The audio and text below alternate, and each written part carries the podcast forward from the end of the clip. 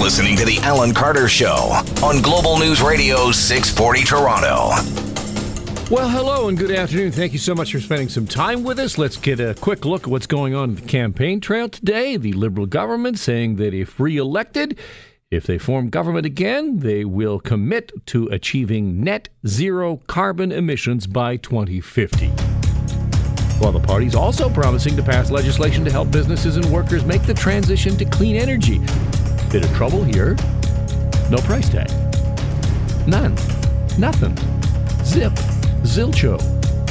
Liberal leader Justin Trudeau is going to hold a media availability later on today in Burnaby, British Columbia. Now, that is, of course, the riding that is currently held by NDP leader, NDP leader Jagmeet Singh. So, a bit of I'm here on your turf, and I'm going to flip you the political bird. And of course, you heard in the news that Justin Trudeau will be sitting down with Dawna Friesen, the anchor of Global National, and that'll happen this afternoon. And we'll have that for you as soon as that interview is completed here on Global News Radio. Of course, one of the big things we're talking about today is the debate, and the federal election debate on foreign policy has now been deep sixed because the Liberal leader, Justin Trudeau, refuses to participate.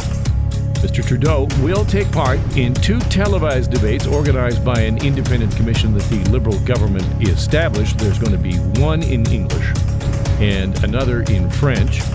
Mr. Trudeau will also participate in another debate hosted by French language network TVA, and that is not part of the media consortium, which is affiliated with the two commission debates.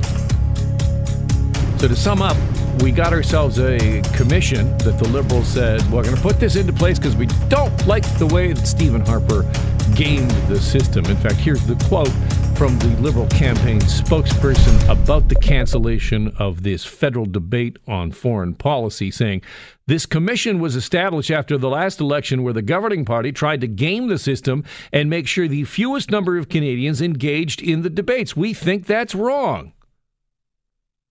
That is the quote from the Liberal campaign spokesperson about the fact that Mr. Trudeau is only appearing in two debates which are sponsored by said commission, which is part of the actual consortium.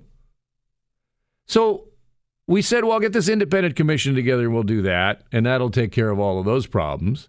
Except for it looks like it does nothing but actually favor the incumbent, favor who's in government. And then at the same time, these same people on this same commission say, ah, Maxime Bernier, yeah, that seems like a good idea having you on the debate.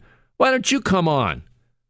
Why don't you bring along the uh, signatories that uh, helped you get official party status too? The representatives from Soldiers of Odin and all the rest of the far right clowns. It's extraordinarily dangerous what's happening in this country because of that. And because of what's happening with this debate, Mr. Trudeau can say, well, I don't, I don't want to talk about foreign policy.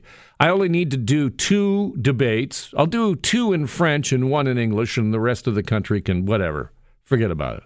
Forget about it.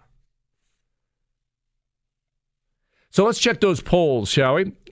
You heard in the news about the Ipsos poll, but let's begin with the survey conducted by Abacus Data, and it looked at reaction to Trudeau's terrible week in the last week. The impressions of the electoral nation as a whole, it shows that the scandal may not, for now, have a big impact, certainly not as much as the opponents of the Liberals would have hoped. 42% say they polled, polled by Abacus said they weren't really bothered by seeing the PM caught in brownface and blackface. 34% said they don't like it, but they accept the apology. They're over it. A quarter, two thirds of whom are conservative voters, say they were truly offended that it damaged their view of the prime minister. Now, this is interesting among voters identifying invisible minorities. This bloc was nine points more likely than non visible minorities and older people to be bothered by the scandal. Now, and for younger voters, younger than 30, that same nine point difference is applied. So people of color, more outraged, obviously that makes sense. And younger people, obviously more impacted than older people. And perhaps that's simply because when you're younger, you haven't accumulated a whole list of dumb stuff that you've done over the years. Because let me tell you for free, and I'm not, I'm not in any way defending Justin Trudeau, but eventually you get to a point in your life where you look in the closet and you go, whoa There's a lot of bones in there. Lots of bones. Now, before you make up your mind about this blackface scandal, and I refuse to say brownface, I know I read it earlier, but uh, to me, it's, and I've said this before, it's blackface. I don't know why we call it brownface. I don't think there's such a thing. But the poll from Global News, commissioned from Global News by Ipsos, shows that the Conservative Party has now gained a four point lead over the Liberals, according to that poll. That latest Ipsos poll shows a 36% respondents would vote for Tories and 32 for the Libs, and that is a loss of three points for the Libs. Uh, Andrew Scheer was at a restaurant in Niagara Falls today. He was at a news conference where he was standing beside a giant sign that said "Eat." I don't know if you've take a look at this. It's on my Twitter, A Carter Global. It's just a. I, who decided that you're just going to stand him beside a giant sign that says "Eat"? Oh, by the way, he's going to cut red tape. How's he going to do that? We'll cut red tape by 25% over four years. And we'll put in place a two for one rule on regulations. That means for every new regulation we put in place, we have to get rid of two. Sure, because regulations are bad. Regulations just well, getting we got to get rid of these two other. We brought in a new regulation, so we're just going to take out these whole regulations about hand washing. They're gone. We just we can't have too many regulations. I have a green update. The federal Greens are proposing to reimagine Canada Post using infrastructure to serve communities in different ways and to cut greenhouse gas emissions. Elizabeth May saying the Greens would update Canada Post fleet to electric vehicles. Okay, I got that. We'll follow along. Expensive, but I got it. But how about this? The Greens also want to give postal carriers the mandate to check in on people with mobility issues or who live alone, particularly during extreme heat and storms. Hey, who's at the front door? It's the mailman checking on grandma. Well, that's creepy, is what that is. That's just plain creepy. That's your election roundup for today. Let's get to some local news now where TTC Chair Jaye Robinson is pushing for the installation of enforcement cameras on the exterior of streetcars. This in the wake of a commuter being hit by a dump truck. Dump truck, pardon me, as she stepped off a Bathurst, Bathurst streetcar last week. Priya Sam is a global news reporter and covered a press conference just a little while ago from uh, Ms. Robinson. Hi, Priya. Good afternoon, Alan. What is the push here? Some kind of cameras? They really think that's going to make a difference? Right. And so they're saying let's have cameras on the outside of streetcars. That way, uh, if cars don't obey the rule that you have to stop behind a streetcar, they can record their license plates and they can fine them. So right now, there already is uh, the the ability to fine people who are not obeying this rule, of course, but it's just not really being enforced. It's not really a priority for police. So, uh, are we talking like a red light camera, like that would just it would if you did it, it was an infraction, and you'd automatically get a fine? Exactly, that's right. Um, the biggest issue right now is that in order for them to do that, the Highway Traffic Act needs to be amended. Uh, so the province needs to get on board with uh, uh, amending the act to allow these uh, traffic these security cameras on streetcars, and it's still unclear whether the province is ready to do that. The TTC is on board. Uh, it seems the city's on board as well. And of course, there uh, now are some councillors who are on board, uh, some other, some opposition MPPs who are on board as well. Uh, still unclear, though, how the Conservatives are going to respond to this request. Did the TTC provide any evidence? I mean, obviously, we have this accident most recently, but does, did we have any evidence that this problem is worse or growing? So the statistic they released to us today was that between 2014 and 2016, 26 people were hit by either bikes or cars while entering or exiting streetcars. Are they going to find bicycles too? How are they going to do that? Interesting. So that question was raised at the press conference today, uh, and they basically kind of brushed it off, saying, "Well, if uh, cyclists are uh, have been a problem in some of these accidents, but they say the injuries are most serious when vehicles are involved, so they're not as concerned about cyclists. Priya Sam is a global news reporter covering this push from the city and the TTC to change the Highway Traffic Act. Thank you, Priya. Appreciate you being on the program. Anytime. A quick update. You might have heard this that the Minister of Transportation was speaking earlier this morning, and we didn't get a reaction from her on camera to this uh, proposed change from the city. But what Caroline Mulroney did announce is that as of September 26, there will be an update in terms of speed limits on a series of highways. Highway 402 from London to Sarnia, the QEW from St. Catharines to Hamilton, and Highway 417 from Ottawa to Ontario. The speed limit will go up an entire whopping 10 kilometers an hour from the current posted limit that nobody drives of 100 to 110 which also no one will drive. It will be 130. So essentially, we've gone from 120 to 130 in reality. I mean, that's the fact of the matter, and you know it, and I know it. And regardless of whether or not the police officer pulls you over and gives you a ticket, you're going to say, wait a minute, come on, there's a 20 kilometer an hour buffer built into this. The police say there isn't. So be careful.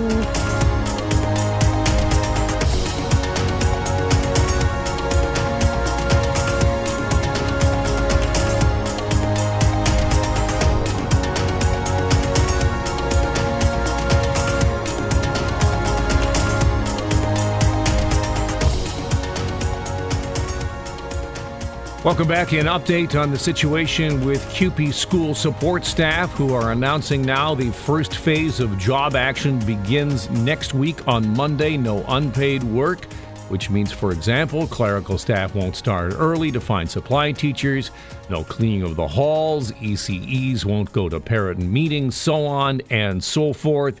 Here is Laura Walton of CUPE talking about this job action early childhood educators are expected to stay after school uh, for parent teacher interviews as an expectation of their role, but they're not paid for that, nor are they given lead time for that. Uh, many are coming in early or staying late in order in ECE and EA to prep for their students because they're not given prep time during the school day uh, to get materials and learning tools ready. Uh, we have clerical folks that are getting up at five in the morning uh, in order to secure replacement staff. That's a task that should be uh, being completed by the administration, but has been downloaded onto our staff, who are now cut even finer uh, with less hours than they had previous. That is the head of CUPE locally talking about job action, which is slated to begin on Monday. The Minister of Education, Stephen Lecce, has issued a statement. Quote, I urge CUPE and the employers to come back to the table and direct their efforts towards reaching a deal as quickly as possible. Here's CUPE's reaction to the statement from the minister. His response is that I've served notice to strike. Under no terms have I served anything yet. We will be serving something tomorrow. But it will not be a notice to strike. It will be a notice of job action, which is allowed under the School Board Collective Bargaining Act. Our goal is to maintain services for our students, and I call on him to ensure the stability that he so desires by funding the education system properly. And that is where we sort of differ there. The minister saying that they have issued a, a notice to strike, whereas the they're saying, well, no, no, it's a it's a notice of job action. So you can parse that any way you like it, but obviously we are um, we are on the road to major disruption in the education system at two o'clock today. OSSTF, the high school teachers, their union will update in terms of what they plan to do in terms of upcoming job action and ongoing negotiations. Stay tuned to Global News Radio for more on that.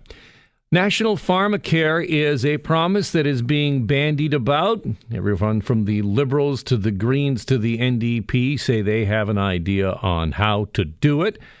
Canadians, Canadians overwhelmingly, however, support the idea. That, according to a new poll that's been commissioned by Heart and Stroke and the Canadian Federation of Nurses Unions, almost nine in ten Canadians agree Canada should have a national pharmacare program.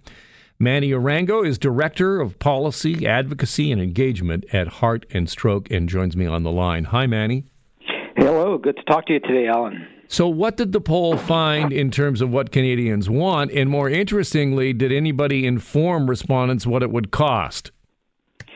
So, uh, absolutely. There's two interesting findings from the poll results. One, as you mentioned, 90% of Canadians think the federal government should ad- adopt a national pharmacare program and that everyone across the country should have equal access to drugs. That's a really key finding. And then as well, we found that there was a lot more concerns about affordability and cost of drugs than we might have expected. So, for example, a quarter of Canadians said that they decided not to fill or renew a prescription because of the cost or to try to make the prescription last longer. Uh, another quarter of Canadians said that um, uh, in their household there was someone that had hesitated about quitting or changing a job because they were afraid of losing their prescription drug coverage. And then a third of Canadians had said that one point or another in the last year did experience some type type of household budgetary stress due to the cost of prescription drugs. So, um, you know, here's the reality: we are the only developed country with a universal health care system that doesn't have a universal uh, prescription drug coverage pharmacare type program. And we have one of the most expensive uh, drug coverage regimes in the world. So we really got to change this. We, we need a national pharmacare program. There have been calls for it for so long, but the difficulty on one level is just the dollars and cents, and then the more difficult program possibility here, and, and Mr. Trudeau is going to find this out if he does win again and try and carry through with his promises, is that the federal government has to get a deal with the provinces, and we have such a fractious system, and it doesn't look like there's much common ground between the provinces and the federal government, no matter who would be leading the feds. Well, okay, so uh, you know, I think my understanding is that how this would work is that the hopefully the provinces and the federal government will come come up with an agreement about how this would be done, and the federal government would offer put money on the table to those provinces that are interested in participating in a national pharmacare program. If one province says they absolutely don't want to participate, well, you know that's their call, and they're accountable to the people from that province for not doing so. Um, it's you know uh, we the federal government cannot force the provinces to do it, uh, but the uh, we have seen in the past when you have these type of types of cost shared programs, uh, the federal provincial programs, that once the government puts the money on the table, many provincial governments will be hesitant to say no. I, am going to leave that on the table. Uh, so I, I think um, I think over time, uh, provinces will come on board, but it won't happen overnight. Manny Arango is with Heart and Stroke Foundation talking about this new poll that shows that Canadians overwhelmingly want a national pharmacare program. Thank you so much for being on the program. Thank you. Thank you very much. Take care. Still with health, Toronto's Board of Health has voted to recommend that provincial the province amp up its immunization rates by doing the following withdrawing or eliminating reasons to be exempt from vaccines for religious or conscious reasons. Now, dozens of protesters gathered in the rotunda at City Hall to oppose these measures, which see the city asking the province to consider these changes. The province has said it's not considering doing this at all. But how, as journalists, do we cover this? Because if you saw Global News last night, Matthew Bingley did a great job in this story reporting on the issue itself and also giving voice to those who showed up at the rotunda, showed up at the committee meeting to say, I'm opposed to this and the following reasons I'm opposed to it.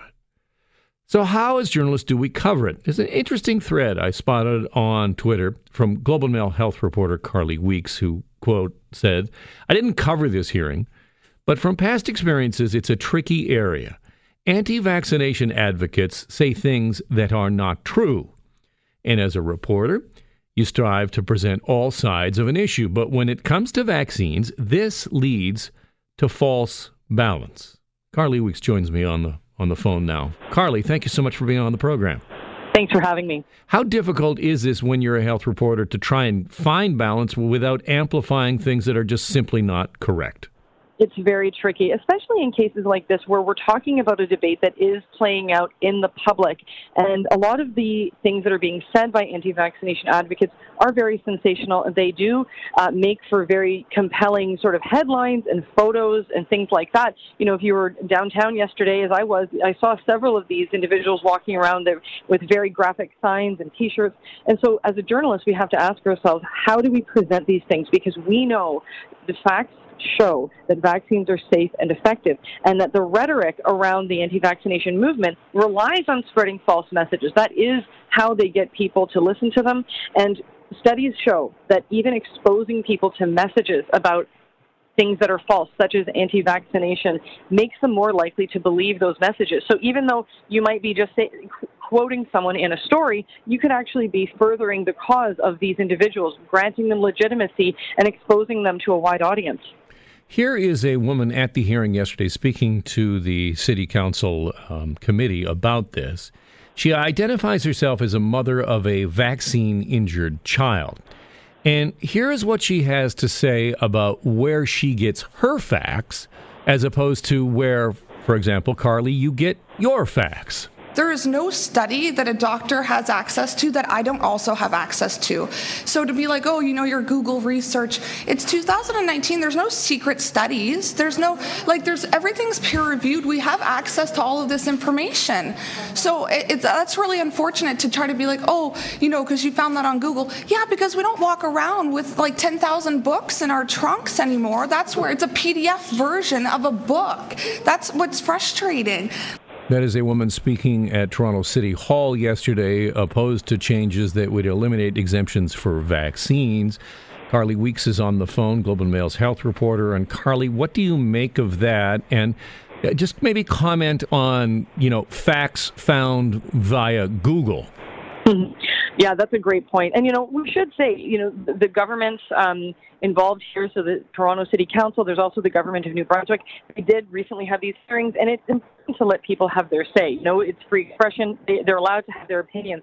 But again, it's, it's how we frame it sort of in the, in the public sphere, um, you know, as journalists. So when this woman is saying, you know, we have the studies, we have the research, I, I've done uh, a lot of extensive reporting on the anti-vaccination movement. They rely on, you know, flawed data. They misinterpret results um, and they basically uh, skew a, a, lot of data. There's also a lot of researchers who get paid by anti vaccination advocates to do research that basically comes up with the results that they're looking for, i.e., that there might be some sort of toxicity in vaccines. These things simply aren't true, and the facts speak for themselves. I mean, no one, uh, smallpox has been eradicated, a disease that once killed many, many children. It's now gone. Uh, you know, look at the, the ravages of polio. They've been largely eliminated from places like North America. But now, in, in you know, in the developed world or the, in the developing world, they would clamor for these vaccines. You know, there's people, uh, thousands of children that have been dying in Madagascar. Their parents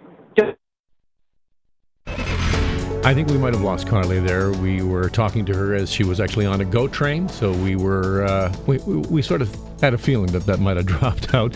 But that was uh, Carly Weeks from the Globe and Mail Health Reporter with some great analysis there. And interesting, isn't it? To think about how do we present that as journalists, and I think some will be critical to say, no, you should just write up straight up, just report what they say. But that is amplifying misinformation that then you see used again and again, and it becomes this circle, it becomes this feedback loop, and it is so dangerous to public health.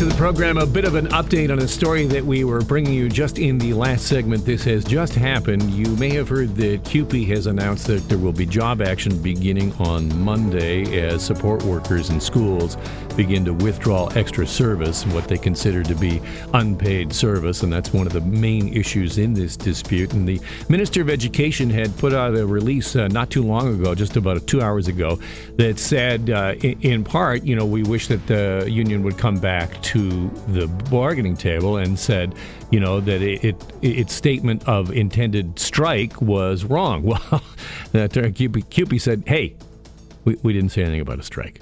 Okay? And so now, just now, popping right into the old inbox at 1231, Stephen Lecce, Minister of Education, issued the following statement of CUPE to break off talks with employers and give notice of intended job action, not strike. Words are important, government people. Other big stories around the world. In a major blow to Prime Minister Boris Johnson, Britain's highest court has ruled that his decision to prorogue Parliament for five weeks in the crucial countdown to Brexit was simply illegal. The court is bound to conclude, therefore, that the decision to advise Her Majesty to prorogue Parliament was unlawful. This was the final unanimous decision read out by Supreme Court President Brenda Hale, saying that Johnson's decision to suspend Parliament unjustifiably impeded lawmakers from carrying out their constitutional functions. The landmark decision immediately prompted calls for Johnson to quit. Scottish National Party legislator Joanna Cherry. He should have the guts for once to do the decent thing and resign. Johnson himself reacted with disappointment at the final decision. Strongly disagree with this uh, decision of the of the Supreme Court. I have utmost respect for our judiciary. Karen Chamas, London. You know, if I if I was Boris Johnson, I'd just go full Trudeau on this. I'm pissed off at myself. Just go with that, maybe. Still in Europe, and this one's got ramifications for us all around the world, especially here in Canada. Google has won its fight against tougher right to be forgotten rules after Europe's top court said on Tuesday it does not have to remove links to sensitive personal data worldwide and that has rejected a French demand. The case has been seen as a test of whether Europe can extend its laws beyond its borders and whether individuals can demand the removal of personal data from internet search results without stifling free speech and legitimate public interest. Basically, it's like this if I'm accused of something and it's entirely incorrect, but yet it becomes a viral thing, and then it's on the web, but I didn't do anything wrong but it just sits there. It's there for all time. And forever and ever, amen, anybody searches my name, that thing comes up. Well, should I not have the right for that to be forgotten? According to the top court in Europe, no, you don't have that right.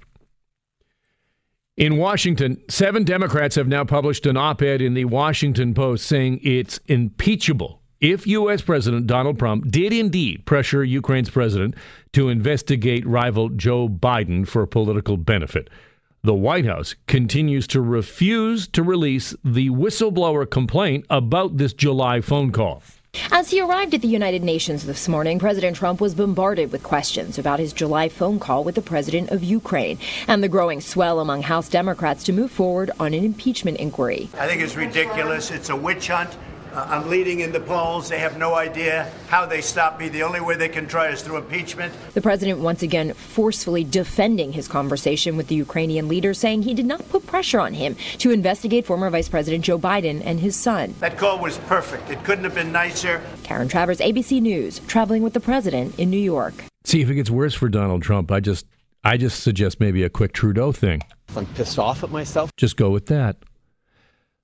I want to update you on a story we talked about yesterday. This world wrestling person, this wrestler, Lacey Evans. I don't know if you know, I know nothing about wrestling.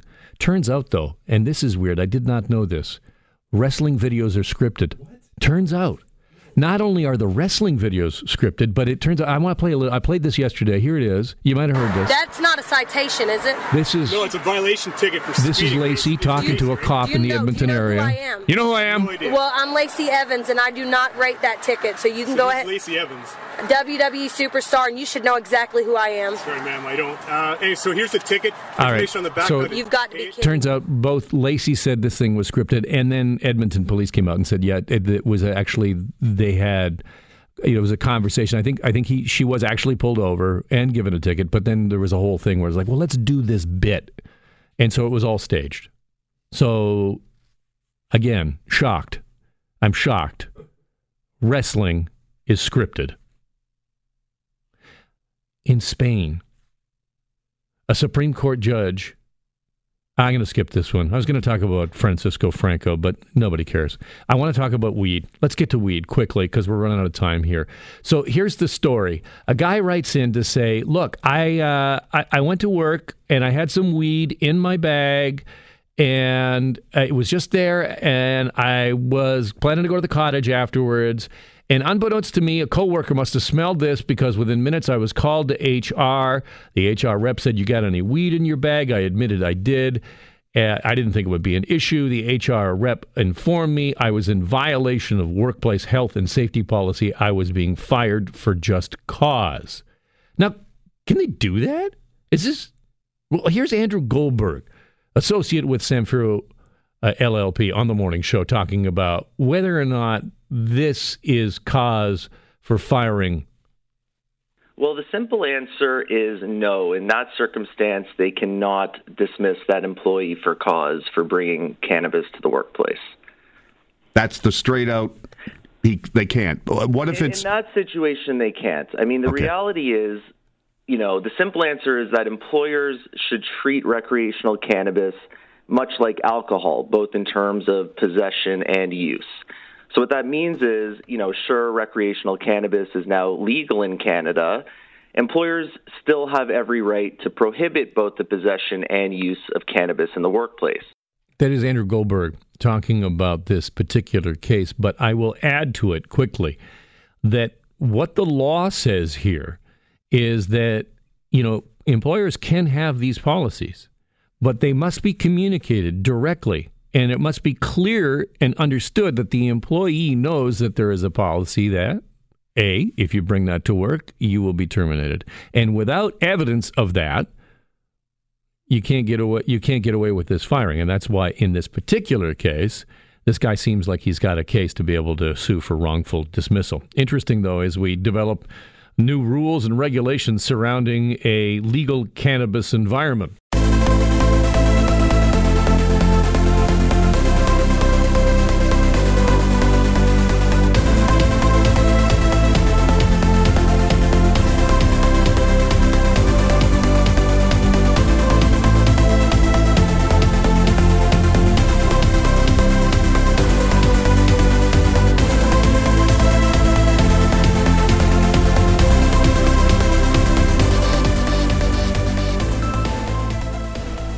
Welcome back. Time to check in on our ongoing series on failure to launch for kids and why kids are having such trouble these days getting up and out of the house and onto a productive lives of their own. And one of the reasons might be the supports that we give or do not give to kids as they grow up, especially when they're in high school. Megan Coley is a Global News National online journalist and has been part of this ongoing series, has written it, and it is on globalnews.ca right now, and she's in studio. Thanks so much for being here. Thanks for having me. What do we know about school resource, especially when it comes to school counselors helping kids figure out what it is they want to do? Yeah, so we know, first of all, that counselors are really the front line of defense for career planning.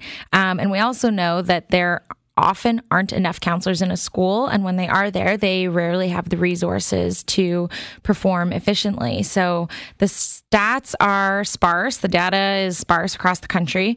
Um, but we do know that in Ontario, the numbers are not very good. Um, according to one recent study, the ratio of student to counselors is 396 to 1 in Ontario high schools. That's the average right now. And, and what evidence do we have that these counselors are really making that much of a difference? Oh, yeah. We have tons of research to show that um, early intervention from counselors specifically, this is somebody different from your teacher, is a really amazing tool to help students succeed. So, you know, one study found that group counseling intervention significantly improved things like organizational skills, time management skills, and motivation to succeed. Another study found that high school students who have at least one interaction with their school counselor are significantly more likely to apply to post secondary schools than those who didn't have any contact. So we know that they're making a difference.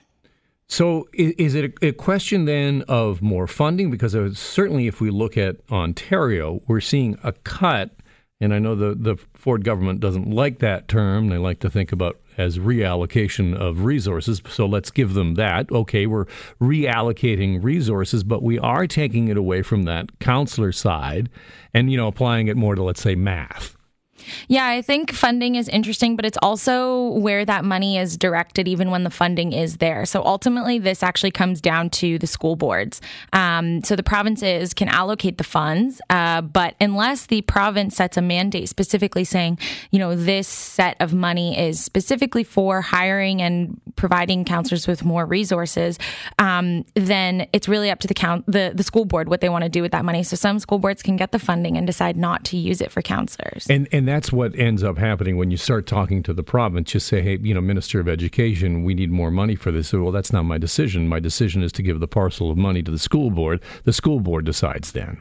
Well, this is the issue because nobody seems to really be taking responsibility for who decides where the funding goes and how counselors can can get the resources that they need. So it's kind of the blame seems to be being tossed back and forth. And this is it's something that I, you know, now I have a real firsthand experience with with a with a daughter in high school. I, you know, and I'm looking at you know the age and I've realized, like she's going to be 17 when she's already off to university to post secondary if she completes in four years. And to ask a 17 year old, what is it you want to do with the rest of your life? That's that is a big ask.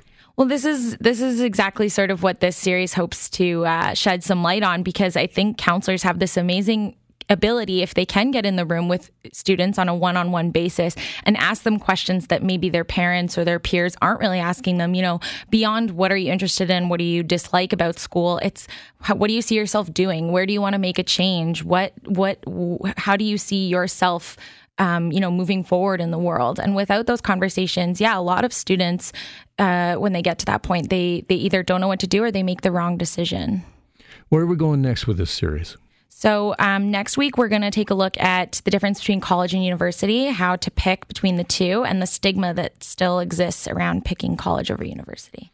And isn't that interesting? Because recently we had a report that shows, you know, if you were to get a diploma or a degree from actually the, the, the differentiation was a degree from a college, like a, an applied degree, that you would make more money within the first five years than actually having a degree from, you know, U of T, like I say, in humanities. Yeah, I think, you know, the research we've done, it's interesting. I think it's different for every student on an individual level, but um, college offers career integrated learning and hands on support. So I, I think for a lot of kids, that is a, a better way to go. But it'll be interesting. We'll see how that plays out in next week's story. Megan, looking forward to seeing it. And you can read that series on globalnews.ca.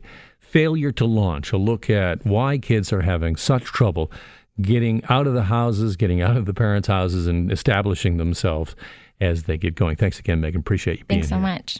All right, we're keeping an eye on some breaking news from the OPP. We're getting some updates now on what's going on with Kevin O'Leary.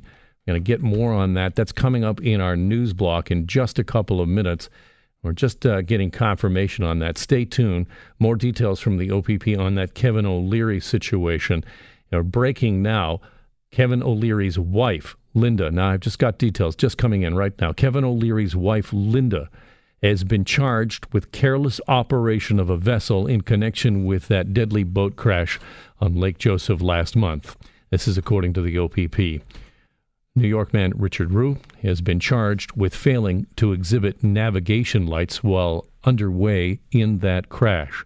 Breaking news Kevin O'Leary's wife, Linda, has been charged with careless operation of a vessel in connection with that deadly boat crash on Lake Joseph. And of course, you may recall that in the wake of that, Mr. O'Leary put out a statement that many considered to be at least misleading, which was he blamed the other operator for not having any lights on. And as you can see here from this new release from the OPP, it appears that the other operator did not have navigation lights on when that crash occurred. The the word is is that they were out in the middle of the lake gazing at stars and they had turned off all the lights and all the navigation on the boat and that is what led to that tragedy. More updates on that coming up here on Global News Radio 640 Toronto. But Fearless Fred is with us in studio and he's going to talk about being a superhero for a great cause this weekend. What's the deal?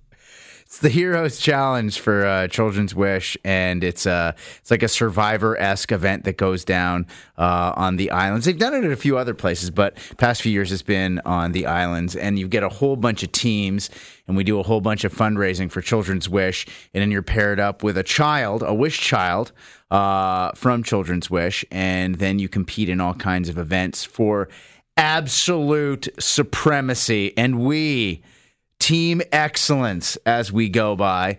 Uh, have a consistent team excellence. Team excellence. Do you We have- spell that the regular way, or is there like triple X excellence? No, it's it's not the '90s. It's not an energy drink commercial. This is legit. okay, this is legit.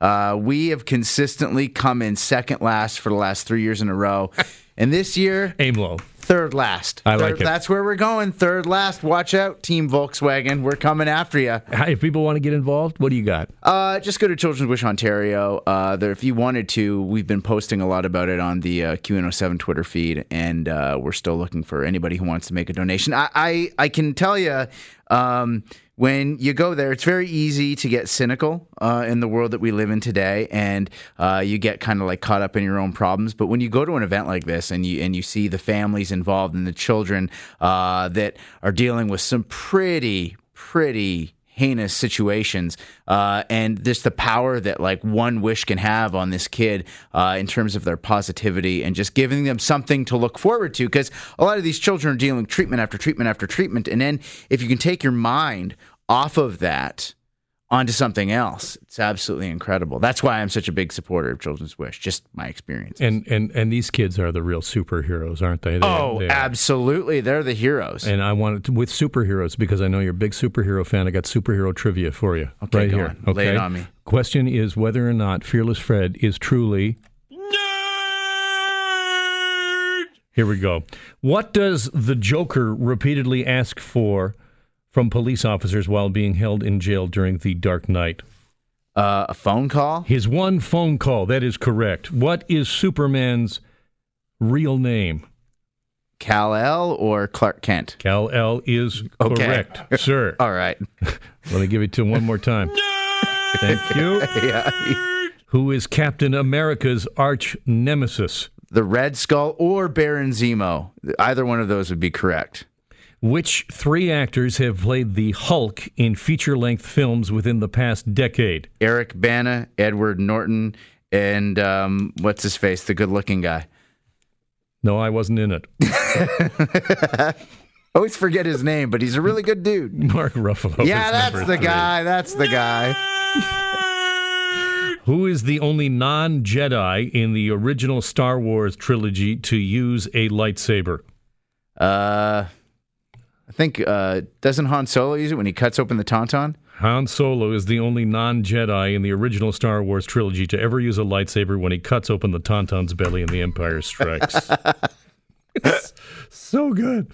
What? Uh, who is the only Star Trek actor to also appear in Star Wars? Oh, I don't know. Actually, I'm actually I'm stumped on that one. George Takei. No. Yes, sir.